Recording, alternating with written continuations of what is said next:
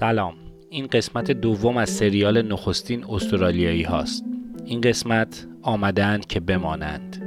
از پادکست چنل فار پادکستی که توش من فرید حبیبی داستانهایی از استرالیا رو تعریف می‌کنم. داستانهای تاریخی، فرهنگی و اجتماعی که دونستنشون به خود من کمک می‌کنه راحتتر جامعه استرالیا رو درک کنم. چطور کمک می‌کنه؟ مثل اینکه یه خارجی اگه فارسی یاد بگیره دلیل نمیشه جوکای فارسی رو هم بفهمه.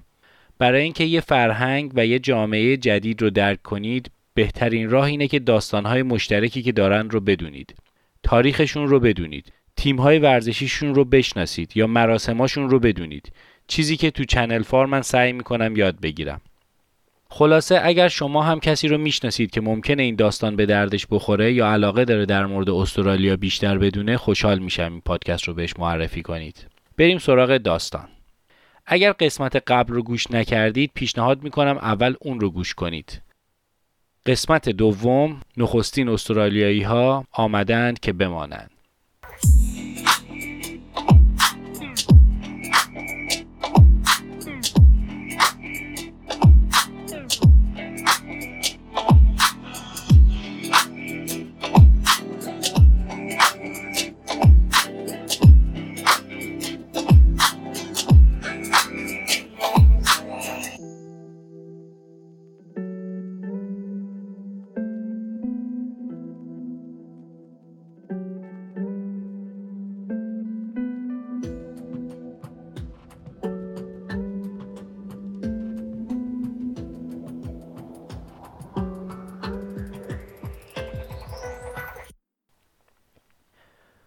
دیدین این قدیمی ها می‌گفتن اگه جن دیدین چشمتون رو ببندید یه بسم الله بگین جن خودش میره؟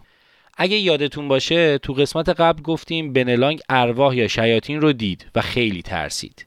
پیش خودش گفت الان چه کاری از دستم برمیاد؟ برم به سران همه قبایل بگم آخه اونا چه کاری از دستشون برمیاد؟ پس چه تصمیمی گرفت بنلانگ هم برگشت قبیله با اینکه ترسیده بود خودش رو از تک انداخت. به همه گفت چیزی نیست خبری نبود بگیریم بخوابین خودشم با این امید که بخواب و صبح بره ببینه ارواح رفتن گرفت خوابید. صبح بیدار شد رفت همونجا آماده بود ببینه که ارواح رفتن و همه اینا یه خواب بوده. ولی دید ارواح خیلی شیک و مجلسی یازده تا کشتی رو پارک کردن قشنگ چادر زدن کمپ را انداختن دارن می‌خورن میگن میخندن انگار نه انگار که اینا قراره برن. واقعا هم می‌دونیم دیگه قرار نبود برن. اومدن که بمونن. برای همین بنلانگ دیگه تصمیم گرفت داستان رو با باقی مطرح کنه. بلکه پیرای قبیله های راهی پیدا کنن. خود بنلانگ حدود 25 سالش بود. اما چون فعالتر از بقیه بود و خودش هم علاقه داشت که همه کاره قبیله بشه ارشد به حساب می اومد. خلاصه رفت و همه رئیس قبیله های نزدیک بهشون رو جمع کرد. دقت کنید که استرالیا خیلی بزرگه و اون موقع حدود 500 تا قبیله مختلف تو همه جای استرالیا زندگی می‌کردن. که ممکن بود اصلا از وجود هم دیگه خبر نداشته باشن. هر قبیله ماکسیموم دو یا سه تا قبیله اطرافش رو میشناخت. که حالا یا با هم بد بودن یا خوب بودن و به هم نون قرض می‌دادن. یه پرانتز اینجا باز کنم. شاید سوال باشه که مگه ابوریجینال ها هانتر گدرر نبودن؟ مگه غذا از طریق شکار و جمعآوری به دست نمی آوردن این مگه به این معنی نیست که کشاورزی نمی کردن پس نون از کجا می آوردن وقتی گندم نمی کاشتن بله کشاورزی نمی کردن اما از بیابون یه سری دونه های گیاهی وحشی رو جمعآوری می کردن با سنگ آردشون می‌کردن و باهاشون یه نونی درست می‌کردن که الان اسمش bush bread یا seed cake هست. اگه علاقه دارید بیشتر در مورد زندگی اونا بدونید پادکست نافکست که ترجمه خوبی از کتاب Sapiens هراری رو تعریف می‌کنه یه مقدار در موردشون گفته. همچنین کتاب Guns, Germs, and Steel بیشتر در موردشون توضیح داده. که خلاصه این کتابا رو هم توی پادکست بی پلاس اگر تا الان گوش ندادید پیشنهاد می‌کنم گوش بدید. خلاصه بنلانگ همه رو جمع می‌کنه و بهشون داستان رو میگه. اونا هم هر کدوم یه چیز می‌گفتن. چون اصلا نمی‌دونستن اینا چی هستن. آیا ارواح مرده های خودشونن؟ آیا شیاطینن؟ یا ارواح یه جای دیگن را گم کردن؟ یا اصلا خطرناکن یا نه؟ برای همین بین علما اختلاف افتاد. هر کی یه راهکار می‌داد که چند تا از منطقی تریناش اینا بود. بهشون حمله کنیم بیرونشون کنیم باهاشون صحبت کنیم بگیم برن. و یا صبر کنیم ببینیم اونا اول چیکار می‌کنن. چون اگه ارواح بودن طبق عقیده اونا نباید باهاشون تماسی حاصل می‌کردن. چشم تو چشم هم نباید می‌شدن. خیلی هاشون حتی امروز هم اسم مرده هاشون رو صدا نمی‌کنن. حتی اگه اسم یه مرده شبیه اسم چیز دیگه ای باشه اسم اون چیز رو هم صدا نمی‌کنن. مثلا دور از جونش اما اگر کسی که مرده اسمش روزه دیگه به گل روز هم نمیگن روز. یعنی تا این حد با ارواح فاصله رو رعایت می‌کنن. حالا با این عقاید قرار شد کسایی که از جون خودشون سیر شدن برن بیرونشون کنن. کسایی که ریسک دیپلماسی رو می‌تونن به جون بخرن سعی کنن با ارواح ارتباط بگیرن. و کسایی که میترسن هیچ کاری نکنن ببینن چی میشه.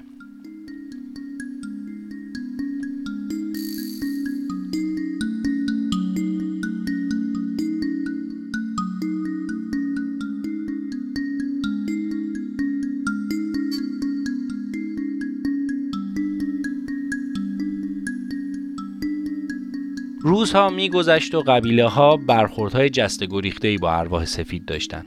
مثلا بعضی ها نزدیکتر رفته بودند.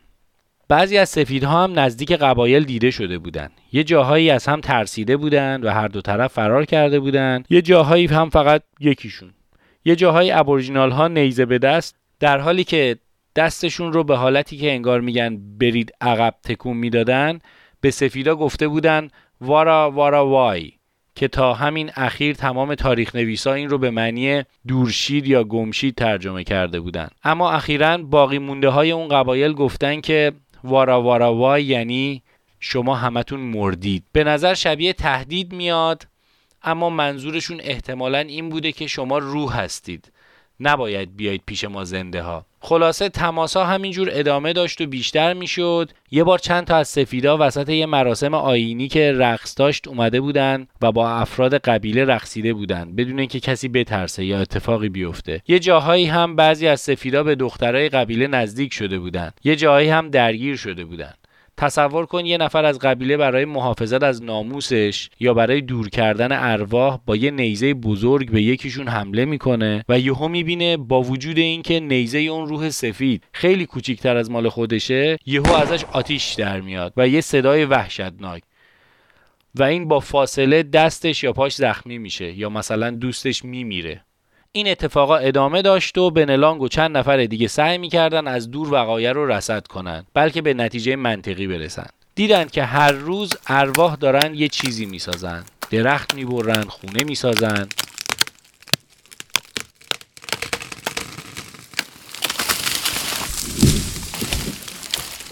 بعد فهمیدن این ارواح هم از یکی از روحها دستور می‌گیرن انگار. اینا هم رئیس دارن. یا مثلا فهمیدن اونایی که لباس آبی یا قرمز دارن خطرناکترن چون از نیزهشون آتیش میاد. ولی اونایی که لباسهای دیگه دارن نیزه آتیشی ندارن. البته می‌دونید که نیزه آتیشی تفنگ بوده و اون لباس آبی یا قرمزا نظامی بودن. برای همین تفنگ داشتن. و لباسهای متفرقه یا زندانی بودن یا افراد شخصی. کم کم اوضاع بدتر می‌شد. ارواح درختایی که محل زندگی یا شکار قبایل بود رو میبریدن. زمین رو صاف می‌کردن یا به زنهای بومی تعرض می‌کردن. و وقتی هم مقابله ای می‌شد حتما تعدادی از بومیا کشته می‌شدن. روزهای سخت و استرس آور همینجور ادامه داشت تا اینکه یه روز که بنلانگ با دوستش کلبی داشتن از دور سفیدا رو میپاییدن یکی از قبیله بدو بدو اومد و به بنلانگ گفت چه نشسته ای که ارواح اومدن آرابانو رو بردن. آرابانو هم یه مردی همسن و سال بنلانگ بود.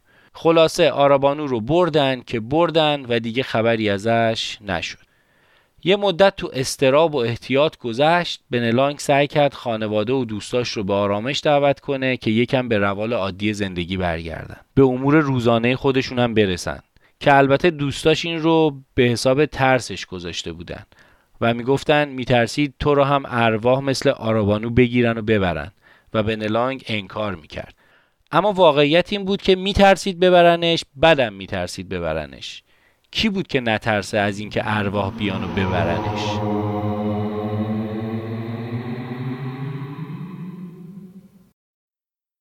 هوا دیگه سرد شده بود. باد درختها رو تکون می‌داد بنلانگ هم نشسته بود یه حال و هوای غروب جمعه دلگیر هم تو اون سرما گرفته بود. نه فقط بنلانگا میشه گفت همه قبیله که یهو دیدن 20 25 نفر از قبیله های دیگه مرد و زن و بچه شیون کنان میان به سمتشون.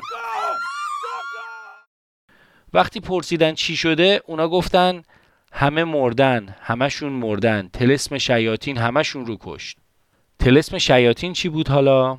چیزی که بومیا بهش می‌گفتن گالگالا چیزی که باعث شد هفتاد درصد افراد قبایل بمیرن و گالگالا چیزی نبود جز آبله آبله که بیماری قدیمی بین سفیدا بود و بدنها نسبت بهش ایمن شده بود برای قبایل بومی بسیار کشنده و خطرناک بود و اکثر افرادی که مبتلا می شدند از بین می رفتن.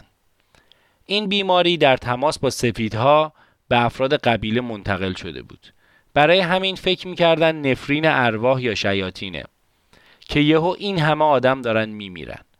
البته در مورد اینکه آیا این بیماری سهوا بین بومیا پخش شده یا عمدن هنوز شک هست. ما تو چنل فار اصل رو بر حسن نیت می‌ذاریم و فکر می‌کنیم این اپیدمی سهوا اتفاق افتاده و جون این همه از بومیای استرالیا رو گرفته. یکی از دلایل دیگه که این بیماری سریع بینشون پخش شد این بود که وقتی بعضی هاشون گالگالا می‌گرفتن و میمردن بازمانده ها از ترس فرار می‌کردن و همین دلیل انتقال بیماری به قبایل دیگه بود که حاصلش کشته شدن حدود 70 درصد جمعیت بومیان استرالیا بود. فکر کنید 70 درصد جمعیت ایران یعنی 56 میلیون نفر دور از جون خلاصه کم بود جن و پری یه دونه هم از دیوار پرید. همینجوری بنلانگ و هم قبیله یاش عاجز بودن از حل مشکل ارواح سفید و این گالگالا رو دیگه واقعا نمی‌دونستن کجای دلشون جا بدن. انقدر کشته ها زیاد بود که حتی وقت نمی‌کردن مراسم برگزار کنن براشون. بعضی قبایل مرده ها رو رها کرده بودن رفته بودن یه جای دیگه که بمیرن. بنلانگ همین جور که راه می‌رفت و مرده ها رو می‌دید با خودش می‌گفت چی فکر می‌کردیم؟ چی شد؟ فکر می‌کردیم همه چیز خوبه و منم دارم قدرت می‌گیرم. بعد میشم رئیس قبیله. بعد چند تا قبیله رو ادغام می‌کنم. میشم رئیس همه قبایل. اما حالا چی؟ اصلا قبیله میمونه که من بخوام رئیسش شم. اصلا از کجا معلوم خودم زنده بمونم؟ این گالگالا که قوی و ضعیف نمی‌شناسه. نفرینش همه رو می‌گیره. تو همین فکرها بود که رسید نزدیک محل استقرار ارواح سفید. در اوج ناباوری آرابانو رو دید که مثل سفیدا لباس پوشیده راه میره از همه مهمتر. داره با یه روح سفید صحبت می‌کنه. خیلی شیک با لبخند. انگار نه انگار. آرابانو رو که یادتونه دیگه همون که سفیدا گرفته بودنش و برده بودنش و بنلانگ فکر می‌کرد که دیگه مرده. اما زنده بود و خیلی هم ناراحت به نظر نمی اومد از زندگی با ارواح سفید. دیدن این صحنه تمام تصورات و اعتقادات بنلانگ رو به هم ریخت. نمی‌دونست آرابانو تلسم شده که اونجوری شده یا اونم مرده روحش در اومده یا اصلا تو خطره باید نجاتش داد یا خودش هم دیگه خطرناکه. خلاصه بنلانگ روزهای مختلف می‌رفت و آرابانو رو میپایید تا اینکه یه چند روزی از آرابانو خبری نشد که یه روز دید جنازه آرابانو رو آوردن و تو حیات چال کردن. آرابانو هم مثل خیلی های دیگه گالگالا گرفته بود. همون آبله. و چون بدنش مقاومت نداشت جونش رو از دست داده بود. این اتفاق ناراحت کننده باز بنلانگ رو به فکر فرو برد. اینکه آرابانو مرده بود یه معنی میده. اونم این که آرابانوی لباس پوشی که دیده بود که با ارواح حرف می‌زنه نمرده بوده وگرنه دوباره نمیمرد. یعنی آرابانو روح نبود. اگه آرابانو روح نبود آیا ممکنه این سفیدا هم روح نباشن؟ شاید اصلا از خدایانن. شاید هم همون شیاطین. شاید هم آدمن. یعنی ممکنه آدم باشن. اما اگه آدمن چرا به زبون آدمیزاد حرف نمی‌زنن؟ خب البته تو قبایلم یکم که قبیله ها دورتر بودن زبونشون با هم فرق داشت. پس این دلیل نمیشه. حالا چرا سفیدن؟ چرا لباس پوشیدن؟ چرا از دور می‌تونن ما رو بکشن؟ چجوری هممون رو تلسم کردن که نصف بیشترمون مردیم؟ این سوالا و هزار سوال دیگه آنچنان فکر بنلانگ رو درگیر کرد که تو ماهای بعد اصلا از خودش بیخود شده بود. تا اینکه یاد کلبی افتاد همون دوستش که با هم بودن وقتی خبر دزدیده شدن آرابانو اومد. کلبی رئیس یکی از قبیله های اطراف همسن و سال بنلانگ بود از بچگی هم همدیگر رو میشناختن. اما کلبی دیگه الان رئیس قبیله بود. بین قبایل دیگه هم به عنوان انسان عالم معروف بود. بهش می‌گفتن گارادی یعنی دکتر.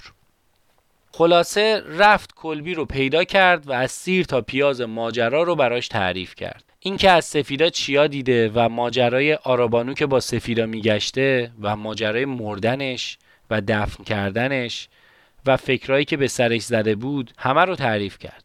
بلکه کلبی چیزی به ذهنش برسه. همینطور که مشغول حرف زدن بودن و راه می‌رفتن یهو از پشت درختها چند تا سفید حمله کردن و بنلانگ و کلبی رو گرفتن و سوار قایقشون کردن. و اینها هم هرچی تلاش کردن نتونستن خودشون رو نجات بدن. خلاصه گرفتنشون و بردن که بردن.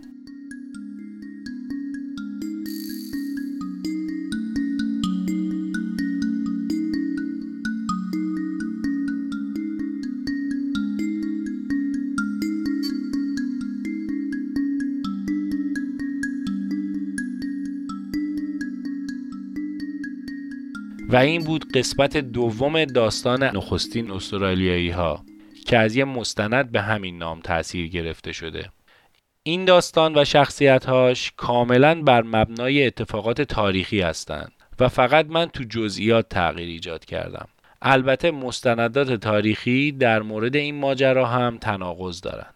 بعضی از این تاریخ ها و تقدم و تأخرها متفاوتند و بعضی روایت ها دستکاری شده چون بیشترشون توسط سفیدها نقل شدن و افراد قبیله تو اون زمان تاریخ نویسی نمی کردن. اما من سعی کردم محتمل ترین روایت رو تعریف کنم امیدوارم از این قسمت هم لذت برده باشید. ببخشید اگر کم و کسری هست. در حد امکانات و وقت مختصری که دارم تمام سعیم رو می‌کنم که هر قسمت رو بتونم کمی بهتر از قبلی بسازم. شما هم با معرفی این پادکست به دوستانی که در استرالیا زندگی می‌کنن یا به داستانهای استرالیا علاقه دارن می‌تونید به من کمک کنید و انگیزه بدید چون این تنها پشتوانه این پادکسته. این اپیزود چنل فار در 18 فوریه 2021 در استرالیای جنوبی ضبط میشه.